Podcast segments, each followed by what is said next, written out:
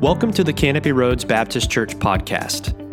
Our mission is to develop fully devoted followers of Christ.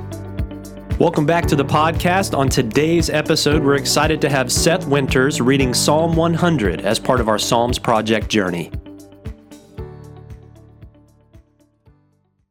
Psalm 100 Make a joyful noise to the Lord, all the earth. Serve the Lord with gladness. Come into his presence with singing. Know that the Lord, he is God.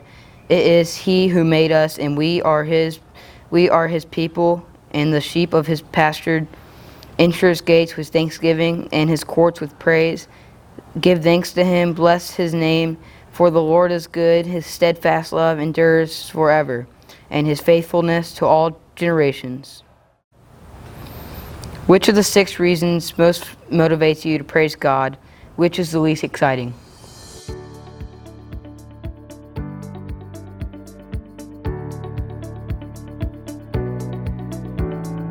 We hope this message was encouraging to you. If you would like this kind of content delivered directly to you, consider subscribing to our channel.